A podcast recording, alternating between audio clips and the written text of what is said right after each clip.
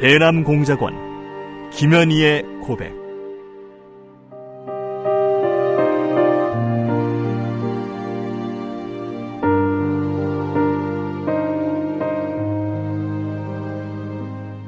나는 김정일의 친필 지시로 1988년 남조선에서 열리는 서울 올림픽을 파괴할 때 대한 공작 임무를 받고 100여 명의 남조선 노동자들이 탔던 비행기를 공중에서 폭파시켰다. 평범한 여자로 살고 싶었던 내가 어떻게 한치의 죄책감도 없이 이처럼 수많은 사람들을 죽인 살인자가 되고 말았는가.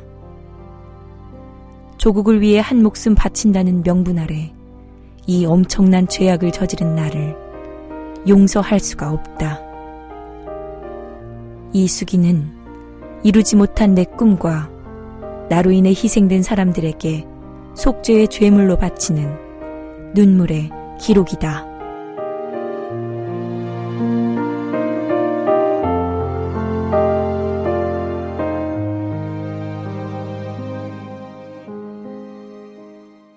남산 지하 조사실 여덟 번째 나는 철없는 중국인 행세를 하려고 온갖 기지를 다 발휘해 보았지만 쉽지 않았다. 이곳에 와서부터는 수사관끼리 늘어놓는 담화 내용이 모두 조선말이기 때문에 안 들으려고 애를 써도 자연히 귀가 기울여져 신경이 쓰였다. 아예 못 알아들으면 모를까 모두 알아들으니 불쑥 그 담화에 끼어들고 싶은 충동도 일어났다. 더구나 수사관들도 모두 조선 사람, 나도 조선 사람이기 때문에 조선 사람으로서 느끼는 감정이 같은 것이 탈이었다. 그들이 배꼽을 잡고 웃을 일이면 나도 웃을 수밖에 없는 감정이었고, 그들이 화를 낼 일이면 나도 화가 나는 것을 어쩌랴. 수사관들이 입 다물고 긴장한 채 나를 감시한다면 이런 고통이 덜어질 것이었다. 그런데 왜들 그렇게 잠시도 입을 다물고 있질 않는지 모르겠다. 계속 헛소리라도 짓거려야 직성이 풀리는 모양이었다. 아마도 자유분방한 생활 습관이 몸에 배어서 그럴 것이라고 짐작했다.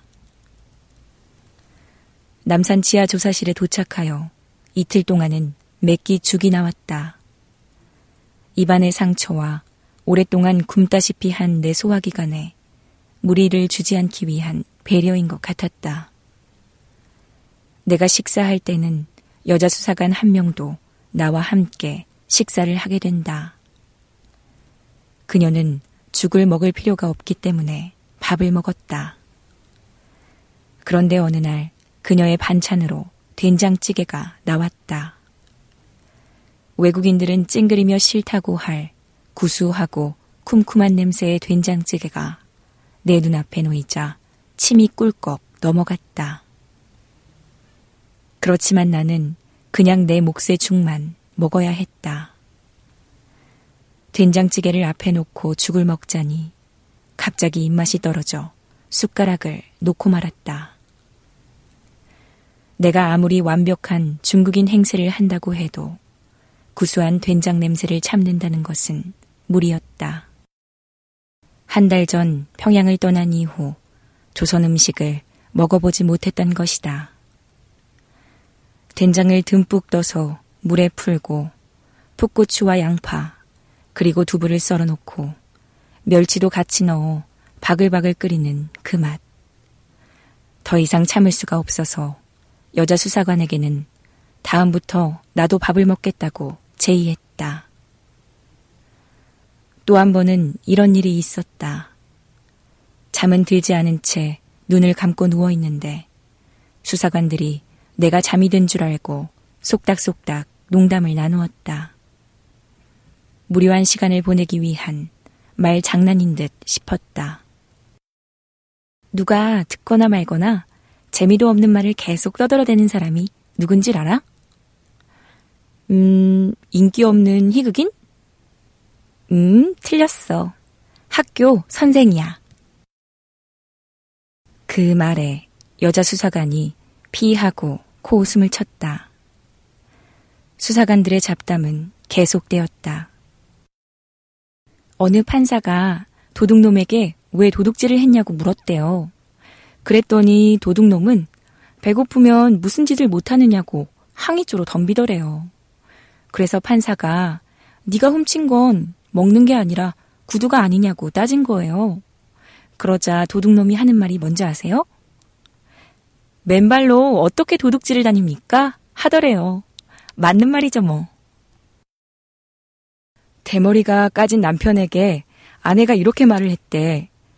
남자들은 머리를 많이 써서 대머리가 되는 거라고 잡지에 놨던데요? 하니까 그 남편이 하는 말이 그럼 여자들은 말을 많이 하느라고 턱을 써서 수염이 안 나나? 하고 쏘아붙이더래. 소련에서 시베리아 유배형을 선고받은 사람이 판사에게 말했대요. 미국이 그렇게 나쁜 나라면 왜 나를 그곳으로 유배 보내지 않느냐고요. 수사관들은 소리 죽여 킥킥대고 웃었다. 나는 더 이상 견디기 어려워. 제발 그만들 두라고 소리를 지를 것 같았다. 나 역시 그들의 농담이 얼마나 우스운지 터져나오는 웃음을 참기가 어려웠다. 따라 웃었다가는 정체가 모두 드러나고 말기 때문에 억지로 참으려고 했지만 곧 실수를 저지를 것만 같았다.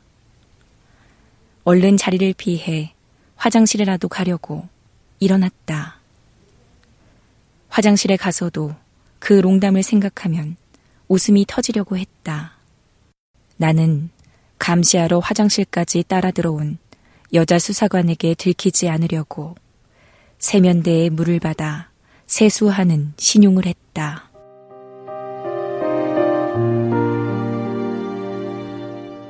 대남공작원 김현희의 고백, 랑독의 박수연이었습니다.